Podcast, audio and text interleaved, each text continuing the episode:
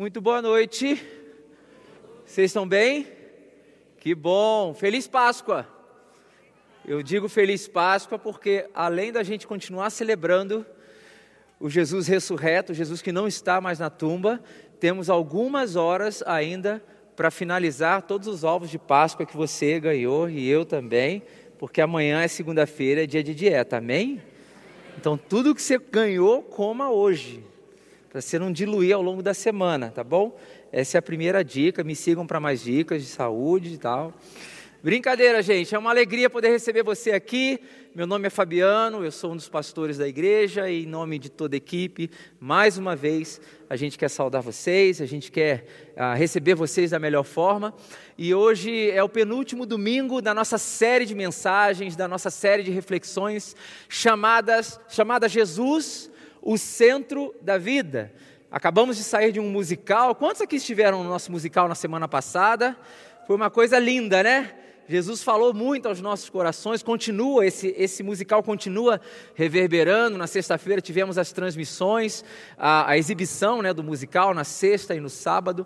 Se você não assistiu, eu quero convidar você aí no nosso canal do YouTube e lá o nosso musical ah, está disponível para você. Então é bom para você compartilhar com seus amigos, familiares. Foi lindo, foi para a honra e foi para a glória do nosso Senhor Jesus. Mas a gente está falando ao longo desse mês de abril sobre esse tema: Jesus, o centro da vida. A gente quer realmente reforçar essa ideia, que é, na verdade, uma máxima aqui da nossa comunidade. Você que já caminha com a gente e você que está chegando agora, é uma máxima na nossa comunidade de que Jesus, de fato, Ele é o centro da vida, Ele é o centro de tudo, Ele é a razão de tudo. Nós não nos cansamos de falar sobre Jesus, sobre a pessoa de Jesus. Mas, Fabiano, tudo quanto é lugar que a gente vai, fala sobre Jesus.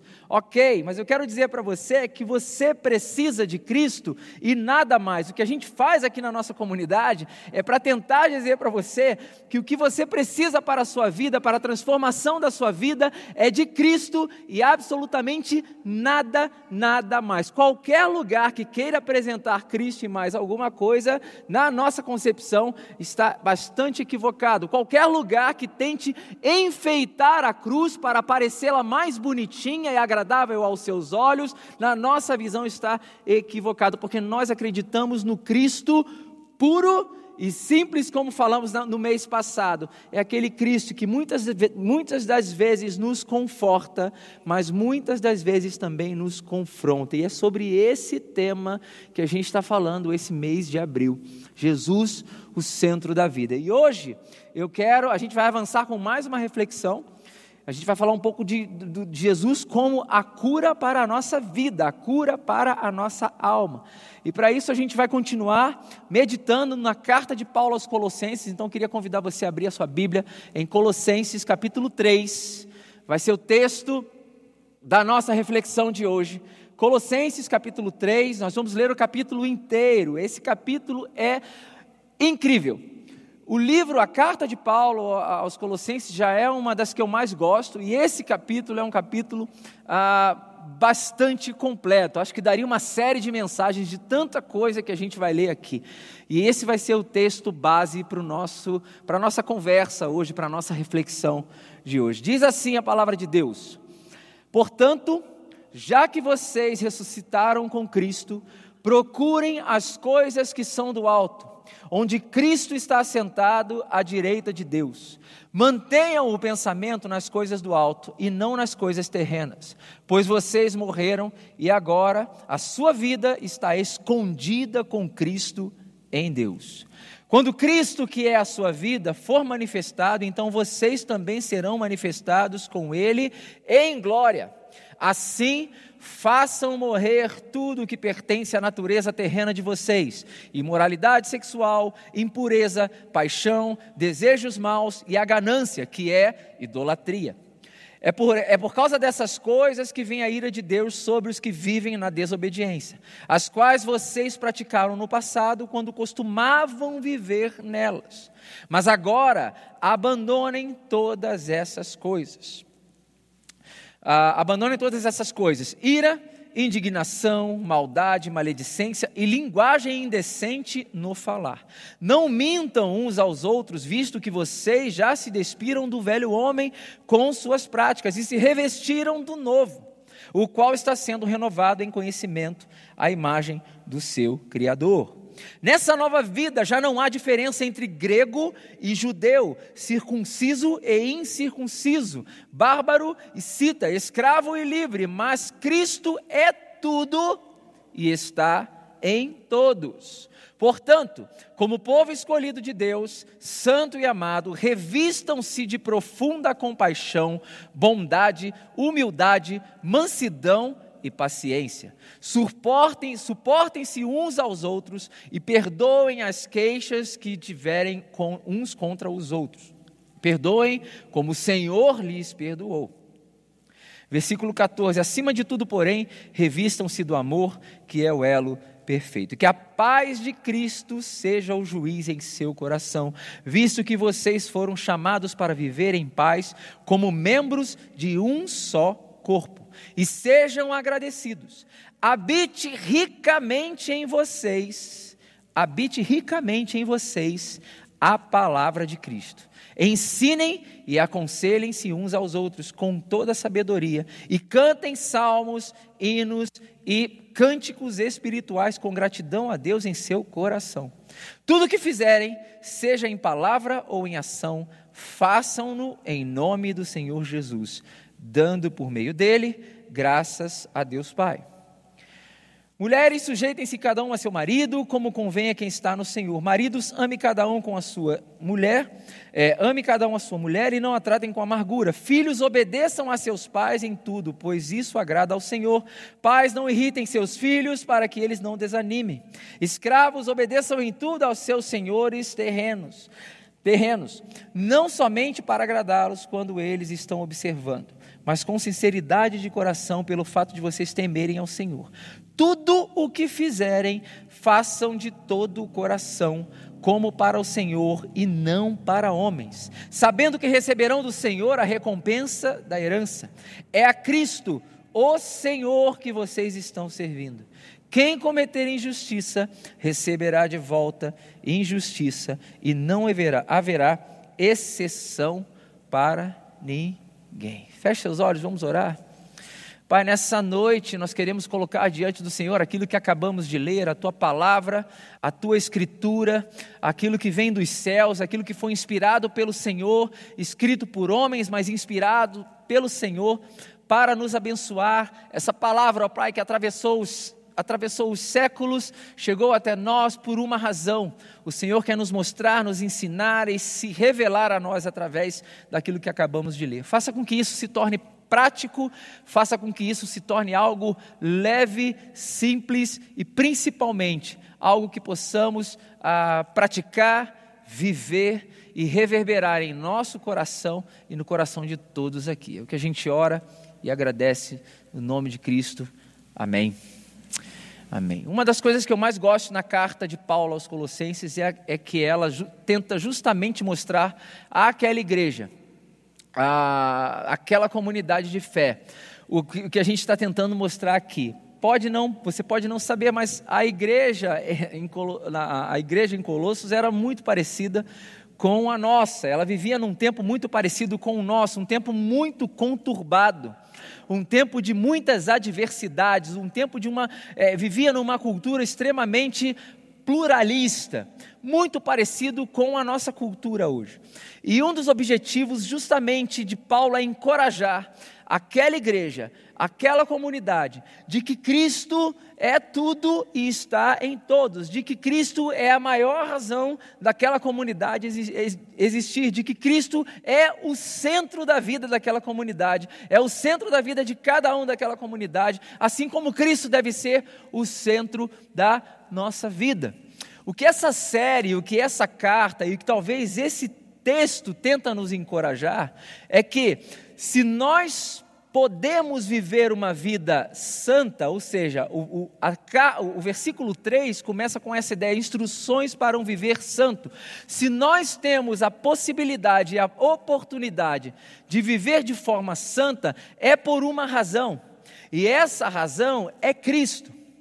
E a, a palavra de, do apóstolo Paulo de encorajamento é que, à medida em que fomos vivendo a santidade com base em Cristo Jesus, Ele vai nos ajudando e nos empurrando e nos encorajando a viver essa santidade em Cristo Jesus, com a finalidade de chegarmos a, uma, a, a um ponto final que também é Cristo Jesus. Cristo é tudo e está em todos, ou seja, eu costumo dizer aqui na nossa igreja que tudo precisa começar com Cristo, passar por Cristo e terminar em Cristo. Você pode repetir isso comigo? Tudo começa em Cristo, pode repetir, tudo começa em Cristo, passa por Cristo e termina em Cristo. Eu queria que você entendesse de uma forma bastante clara, porque a palavra de Deus já nos instrui sobre isso.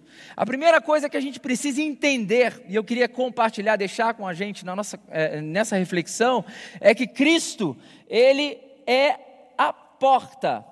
Uma das referências que nós vemos na palavra de Deus é que Cristo, Ele é a porta, tudo começa com Ele. João capítulo 10, versículo 9 diz que eh, Jesus ali, ele mesmo diz: Eu sou a porta, quem entrar por mim será salvo. Ele está querendo dizer que na nova vida que é apresentada através do plano de salvação, a porta de entrada é Cristo. Eu sou a porta, ou seja, Cristo se apresenta a todos nós como o início de tudo, o início de uma nova etapa, o início de uma nova vida, o início de uma, de, um, de uma nova forma de enxergar a vida. Pode parecer clichê para muitos aqui, mas infelizmente em muitos lugares, você é convidado a iniciar a sua nova etapa através de Cristo e mais alguma coisa. Através de Cristo e mais alguma pessoa, através de Cristo e mais alguma outra literatura, através de Cristo e mais algum líder que tem algo a te falar além da pessoa de Cristo. Deixa eu dizer uma coisa para você com bastante sinceridade. talvez tem muito líder cristão e evangélico por aí que não vai gostar daquilo que a gente vai falar um pouco aqui. Mas a grande verdade é que você não precisa sequer de nenhum líder, de nenhum pastor para poder chegar até Jesus. A nossa o nosso ofício pastoral é um ofício meio paradoxal. Porque ao mesmo tempo que eu estou falando aqui de um Cristo que pode mudar a tua vida, eu estou dizendo para você com a maior sinceridade que você não precisa daquilo que eu estou falando, você não precisa da minha pessoa para chegar até esse Cristo. Embora Deus esteja me usando nessa noite para apresentar você o Evangelho, Jesus Cristo, mas você não precisa. Todo toda e qualquer oferta, toda e qualquer oferta sobre Cristo e Evangelho que vem acompanhada de alguma coisa é venda casada, é diabólico, porque a única opção para que você tenha vida eterna, entre e comece uma nova etapa de vida, é Cristo, que é a porta. E ao entrar por ela, você inicia uma nova etapa de vida. Deus divide a tua vida entre antes e depois, assim como ele dividiu a história da humanidade entre antes e depois. É só Ele. É só Ele e nada mais. Porque tudo começa com Cristo. E além de tudo começar com Cristo, tudo passa por Cristo, tudo passa por Jesus. É por isso que ele também se apresenta como o caminho. João capítulo 14, versículo 6, ele diz: Eu sou o caminho, a verdade e a vida. Ninguém vem ao Pai senão por mim. Olha que interessante, ele está falando que ele é o caminho. Mas ao mesmo tempo ele está dizendo que ele é Deus, porque ele não está dizendo ninguém vai ao Pai, ele diz ninguém vem ao Pai senão por mim. O que Deus está querendo dizer aqui, o que o Filho do Homem está querendo dizer aqui, é que quando ele se apresenta com o caminho, como um caminho, se ele se apresenta como uma porta, ele está dizendo que ele é o início de uma nova etapa de vida para você. E quando ele se apresenta como um caminho, o que ele está querendo dizer para a gente é o seguinte: eu não sou um conjunto de regras para você seguir. Eu sou uma pessoa na qual quero me relacionar com você. Quando ele se apresenta como um caminho, ele está dizendo o seguinte: Eu estou chamando você para caminhar comigo. Eu estou chamando você para trilhar uma estrada. Eu estou chamando você para, para construir algo. A partir do momento que você entra pela porta, você não recebe um script, um conjunto de regras, agora é só você seguir uma cartilha, uma série de rituais que você precisa fazer, e se você fizer isso, meu pai vai se alegrar. Ele se apresenta como o início, mas ele também se apresenta como o teu processo de mudança. Jesus é o início da tua nova vida, mas ele também se apresenta como o processo dessa nova vida. Esse processo de santificação se dá através da pessoa de Jesus como o caminho, como o caminho, como a estrada, um lugar pelo qual você vai trilhar. E à medida em que você caminha, à medida em que você anda por essa estrada, você se torna cada vez mais semelhante a Ele. A vida cristã, meus irmãos, é mais ou menos parecido, parecida com uma corrida de moto. Quem é motociclista aqui sabe o que eu estou falando. Para um motociclista, para um grupo de motociclistas, de vez em quando a gente passa aqui pela Castelo, um sábado de manhã, está aquele grupo enorme. Nós temos um grupo aqui de motociclistas, e quem anda de moto sabe o que eu estou falando.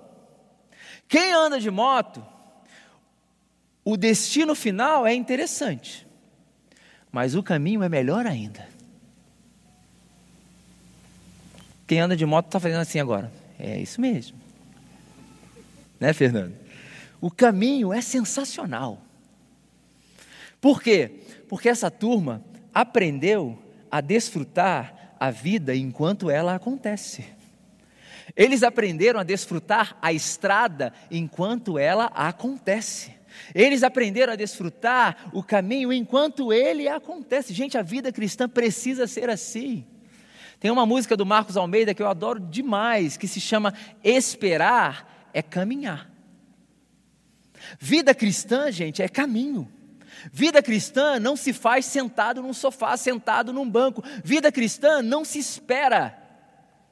A esperança que nós temos em Cristo, ela não acontece de forma estática, ela acontece de forma dinâmica. A vida cristã, ela é dinâmica. Por isso que Jesus se apresenta como um caminho e não como um ponto de parada. Cristo é o caminho. E o que, que isso significa? Que Ele te chama para um relacionamento. Ele chama você para construir algo com você. E enquanto você vai caminhando, você vai crescendo. Enquanto você vai caminhando, você vai se tornando cada vez mais parecido com Ele. Vida cristã é mais ou menos assim: é Jesus virando para você e falando o seguinte: no caminho eu te explico. Porque às vezes a gente entra pela porta e quer entender tudo a partir do momento que a gente entra pela porta. Só que a vida cristã, a gente entra pela porta, Jesus pega a gente pela mão e fala assim: ó, no caminho eu te explico, eu te explico, porque eu sou a porta. E a partir do momento que você entra por aqui, você é salvo. Mas eu também sou o caminho, a verdade e a vida. Eu sou a pessoa pela qual você vai trilhar os seus próximos anos, a tua próxima história, a sua nova história. Vai vir pelo relacionamento que eu vou construir com você. Você não vai receber uma cartilha a partir de agora e é só você seguir que você vai ser feliz. Não. A vida cristã, ela só vai ser vivida a partir do momento que você caminhar comigo, trilhar uma estrada comigo. Ele é a porta, ele é o caminho, tudo começa com ele, passa por ele e tudo termina nele a gente consegue entender na palavra de Deus que Cristo, além de ser porta e caminho, ele também é o alvo. É para onde nós estamos indo. E aqui eu quero destacar Filipenses capítulo 3, versículo 13 e 14, quando o apóstolo Paulo diz: Esqueço-me das coisas que ficaram para trás e prossigo para o alvo em busca do prêmio da soberana vocação. Paulo está dizendo aqui o seguinte: olha, não importa o que passou, não importa o que aconteceu, e eu quero dizer aqui, não importa o que aconteceu de bom e de ruim, porque muitas vezes o passado ruim nos aprisiona, mas o passado bom também. O passado ruim nos aprisiona, mas o passado de glórias também. Paulo está querendo dizer, nos encorajar a falar o seguinte: olha, a partir de agora, uma, uma vez que você entrou pela porta, esqueça de tudo o que aconteceu na tua vida até agora e prossiga para o alvo. E eu sempre gosto de dizer que vida cristã é viver a vida com o final dela em mente. Nós, aqui, uma vez que temos contato com esse livro, com a palavra de Deus, nós já temos o spoiler do que vai acontecer com a nossa vida. Nós já temos a certeza de que no final de tudo, a vitória definitiva vai chegar. Ela já é certa. Eu estava refletindo ontem sobre a questão, na verdade, hoje de manhã, não, ontem, ah, sobre essa questão desse processo, né, da paixão de Cristo, do silêncio do sábado e da ressurreição no domingo. Esse processo de três dias. E eu até escrevi no, no, no Instagram, porque eu estava pensando muito assim, gente, a turma naquela época precisa, precisava de fé e de fé real para passar o sábado em silêncio. Porque eu tenho certeza que muitos de nós, naquele sábado, estaríamos pensando: cara, e se ele não era o filho de Deus? Hoje nós temos a resposta final. Gente, para ser discípulo naquela época você tinha que ter fé mesmo. Para para pensar. Porque hoje nós temos a resposta. Mas você imagina um cara do nada chegar para você e falar assim: Cara, eu sou filho do homem, vem e me segue. Acredita em mim, eu vou morrer, mas eu vou voltar. E aquele sábado, quantas pessoas falaram? O que foi aquela história do caminho é, dos discípulos no caminho de Emaús? Eram discípulos que tinham falado assim: putz, cara, Jesus falhou com a gente. Ele falou que ia voltar e não voltou. Porque muitas das vezes a nossa vida é cercada por incertezas e talvez, mesmo com toda a história sendo contada, você ainda pergunte: Será que de fato isso é verdade? Eu quero dizer para você que se você entender que Cristo é o teu alvo, você vai se lembrar que um dia você passou por aquela porta e que o mesmo Cristo pelo qual foi a tua porta, ele vai ser o seu caminho e ele vai guiar você até o alvo, que é ele também. Ele é o alvo. Gente, tudo precisa terminar em Cristo. Tudo que fazemos na nossa igreja precisa terminar em Cristo. Tudo que a gente faz na nossa comunidade tem como alvo Cristo. Toda e qualquer ação, seja um passeio de motociclistas, Seja o Instituto Ana Hickman que está chegando para cá, a gente não faz nada, nada, absolutamente nada, sem que no final Cristo seja honrado. Seja por um passeio, por um tempo de comunhão entre motociclistas, seja por um projeto social que vai tirar uma série de pessoas do desemprego, seja qualquer atividade como um culto de domingo ou como qualquer outro projeto social que vai transformar vidas, tudo, tudo precisa terminar em Cristo e a minha e a sua vida só vai fazer sentido quando tudo aquilo que você for fazer, tudo aquilo que você for falar, irá culminar na glória e na honra ao nosso Senhor Jesus Cristo. Ele é a porta, Ele é o caminho e Ele é o alvo. E eu quero dizer para você nessa noite é que todos nós nos encontramos em situação de doença quando esse significado do Cristo não faz sentido na nossa rotina, ou não faz parte mais da nossa rotina. E aí é quando nós percebemos que todos nós precisamos daquilo que eu chamo de cura de cura para a nossa vida, de cura para a nossa alma. E Jesus ele quer se apresentar a mim e a você como essa cura. E de que forma? Através de Colossenses capítulo 3, nós temos algumas instruções de como nós podemos proteger, pro, proceder. Como nós podemos proceder para alcançar a tão esperada cura para a nossa alma. Fabiano, o que, que eu preciso fazer? Tudo isso aqui faz sentido para mim. E eu tenho certeza que faz sentido. Mas como é que isso vai proceder na minha vida? E eu quero deixar três instruções para vocês, para mim e para vocês nessa noite. A primeira delas começa com um verbo chamado buscar.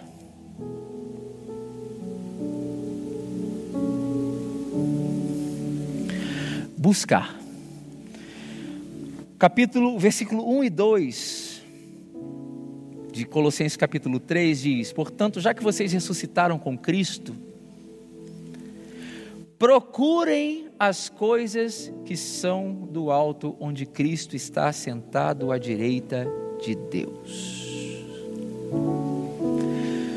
O processo de cura na nossa alma, para que Cristo de fato seja a porta, o caminho e o alvo, começa na nossa procura, começa na nossa busca, mas começa na nossa busca assertiva.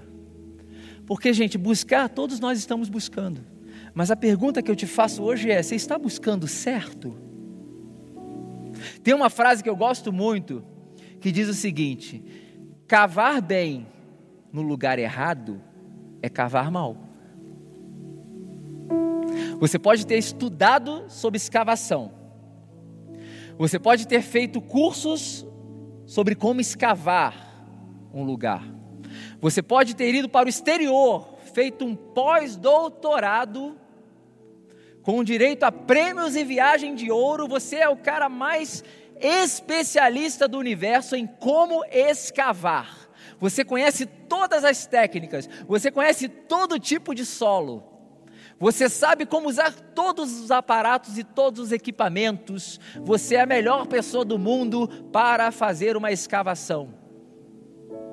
Mas se você cavar no lugar errado, você cavou mal.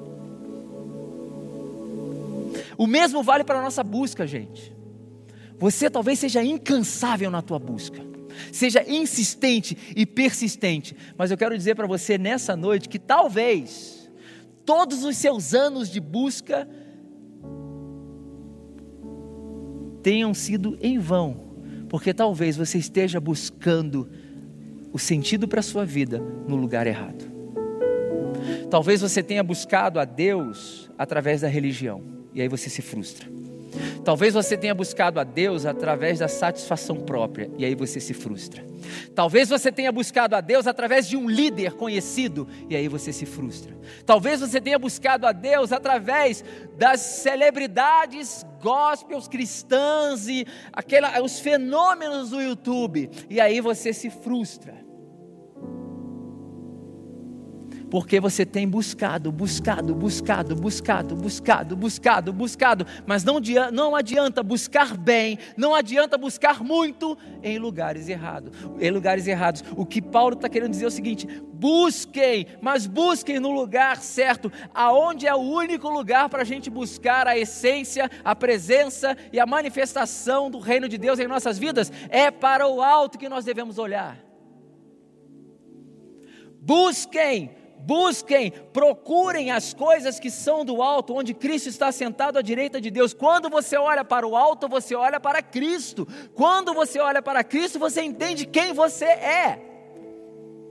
E ele continua dizendo: mantenham o pensamento nas coisas do alto. Gente, é no alto. A cultura é do reino, o critério é do reino. As coisas vão acontecer na nossa vida de acordo com a vontade dos céus. Tudo começa nos céus. Não é a cultura da terra, não é o nosso jeito de ser, não é o nosso jeito de viver, é do jeito dele, é na vontade dele, é no tempo dele e é para a glória dele. Busquem, mas busquem no lugar certo. E aí o processo de cura da nossa alma doentia nesse mundo decaído e caótico vai começar a acontecer. Mas comecem buscando. Buscar-me-eis e me acharei se me buscarem de todo o coração. Tem promessa quando a gente busca. Quando a gente busca, a gente acha. Quando a gente busca, quando a gente olha para o alto e entende que é do alto que vem o nosso socorro, a gente vai achar. É promessa dele. Se ele falou, ele vai cumprir. O segundo passo para o caminho dessa cura da nossa alma, para que Cristo seja de fato tudo, o centro da nossa vida, tem a ver com aquilo que a gente vai ter como hábitos.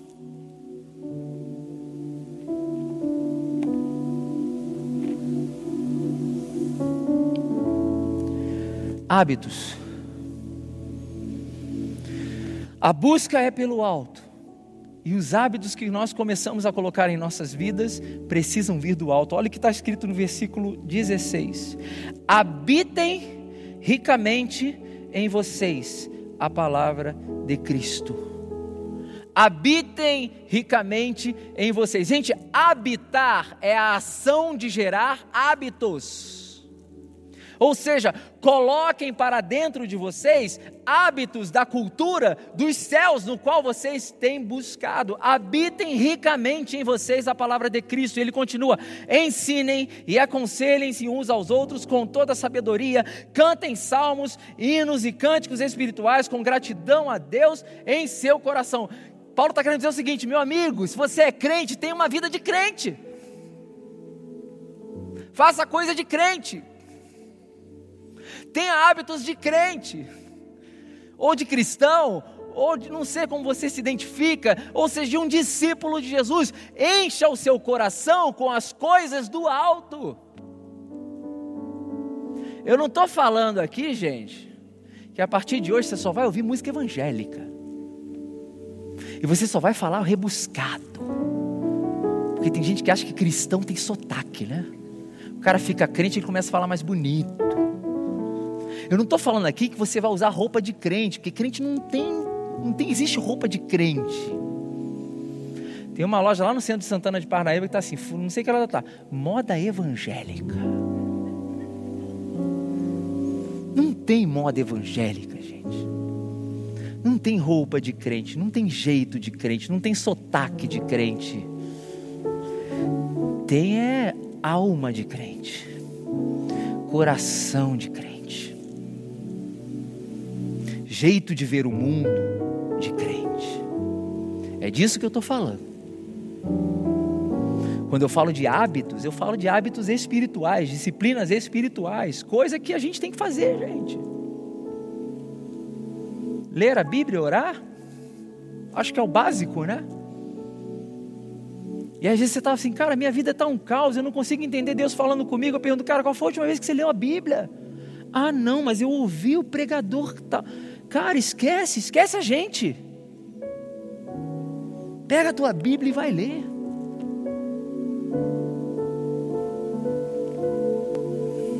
Esquece.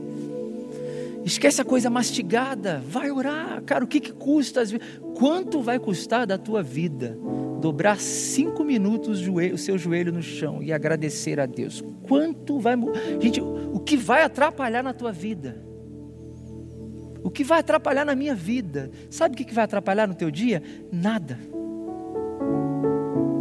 Ah, Fabiano, mas faz diferença para. Olha que interessante isso. Faz diferença para Deus quando eu coloco meu joelho no chão e oro ou não? E eu te respondo: não sei se faz diferença para Deus, mas para mim e para você vai fazer. Porque Deus responde oração de joelho, sem ser de joelho, Deus responde até coisa que a gente nem pede. Mas eu tenho certeza que o fato de você botar o joelho no chão e orar, eu colocar o joelho no chão e orar, para a gente vai fazer muita diferença. E talvez é tudo que você precisava para resolver todo o seu dia que você diz que não tem tempo. Então traga para você hábitos, hábitos que vão tornar você uma pessoa cada vez mais parecida com Cristo. Busque, gere hábitos, habite ricamente em você a palavra. Como é que você vai colocar hábitos para dentro de você? É através da palavra. E por último,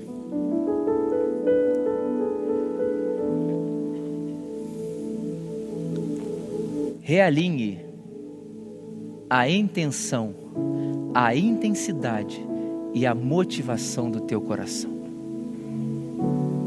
Realinhe a intenção, a intensidade e a motivação do teu coração. Versículo 23.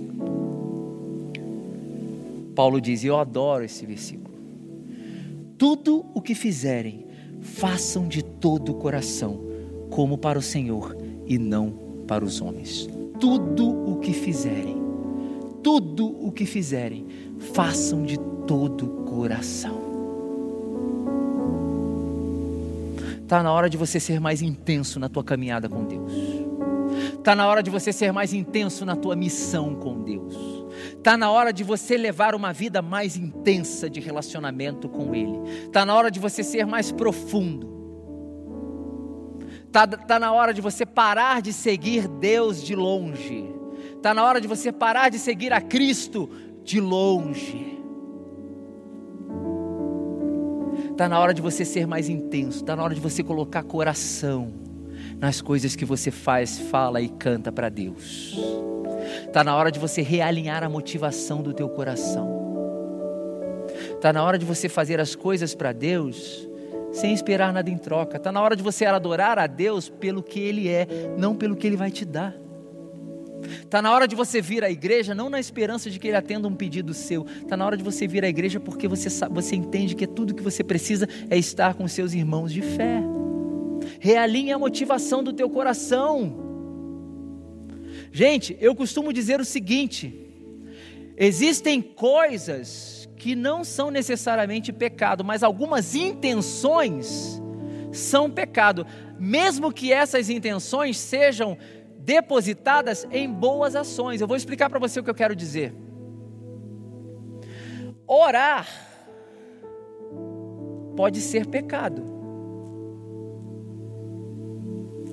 Ler a Bíblia pode ser pecado. Cara, o que, que você está falando? Você está louco. Orar pode ser pecado se a motivação da tua oração é promover a tua glória e não a de Deus. Ler a Bíblia pode ser pecado se você quiser usar a Bíblia para manipular alguém. Lembram dos fariseus quando condenaram uma mulher adúltera? O que, que eles usaram para tentar condenar a mulher adúltera? A palavra. Era lei.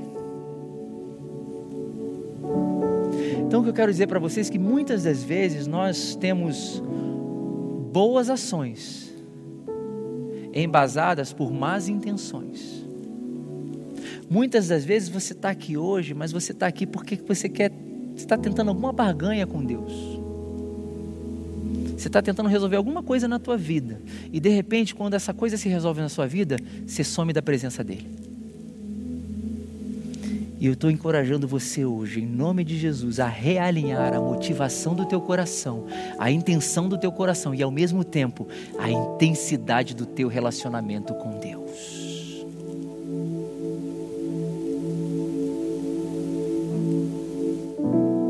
Cristo é tudo e está em todos.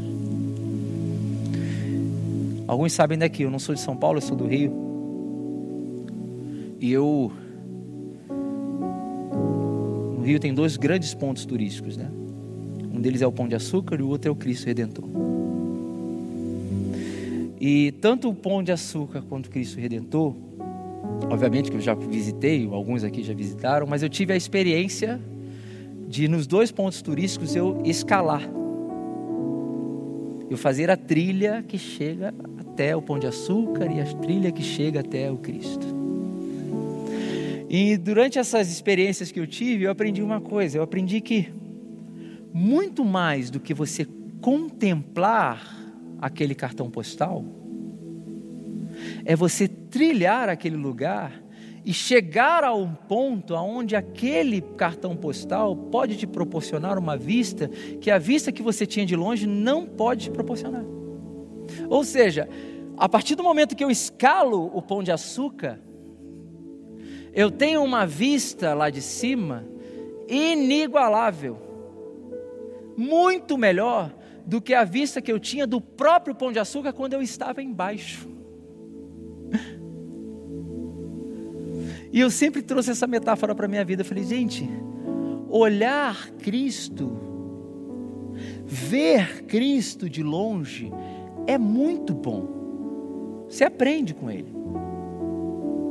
Mas chegar aos pés de Cristo, começar a escalar Cristo, chegar ao topo de Cristo e ver o que Cristo pode te proporcionar é muito melhor. Hoje eu quero te convidar a parar de seguir a Cristo de longe a olhar a Cristo como um cartão postal e a se colocar aos pés de Jesus, escalar Jesus, chegar ao topo desse monte chamado Jesus e experimentar aquilo que Jesus pode te proporcionar na tua vida. Quantos aqui querem isso em nome de Jesus? Deus, nós colocamos a nossa vida em tuas mãos. Nós colocamos, ó Pai, a nossa alma em tuas mãos, a nossa alma caótica, confusa, doentia, a nossa alma que carece tanto de um sentido, nós queremos colocar diante do Senhor, porque nós sabemos que está em Ti a cura para a nossa alma, a cura para a nossa vida, a cura definitiva para a visão distorcida que nós temos do Senhor. Deus, nessa noite, juntamente com os meus irmãos aqui presentes, eu quero pedir para que o Senhor venha sobre a tua igreja, intervenha sobre nós e nos entender cada vez mais que o Senhor é a porta, o caminho, o alvo e nos ajude a buscar ao Senhor, a buscar as coisas do alto, a colocar para dentro de nós o hábito da Escritura, habitar em nós a Escritura sagrada e ao mesmo tempo intensificar a nossa relação contigo, nos faça mais intensos, nos ajude, ó Pai, não só vermos o Senhor de longe, mas escalarmos esse monte chamado experiência contigo, experiência com o Senhor. Escalar esse monte e desfrutar de tudo aquilo que o Senhor pode nos proporcionar. É o que desejamos, é o que pedimos e agradecemos no nome de Cristo, que é tudo e está em todos. Amém. Amém. Deus abençoe muito a sua vida.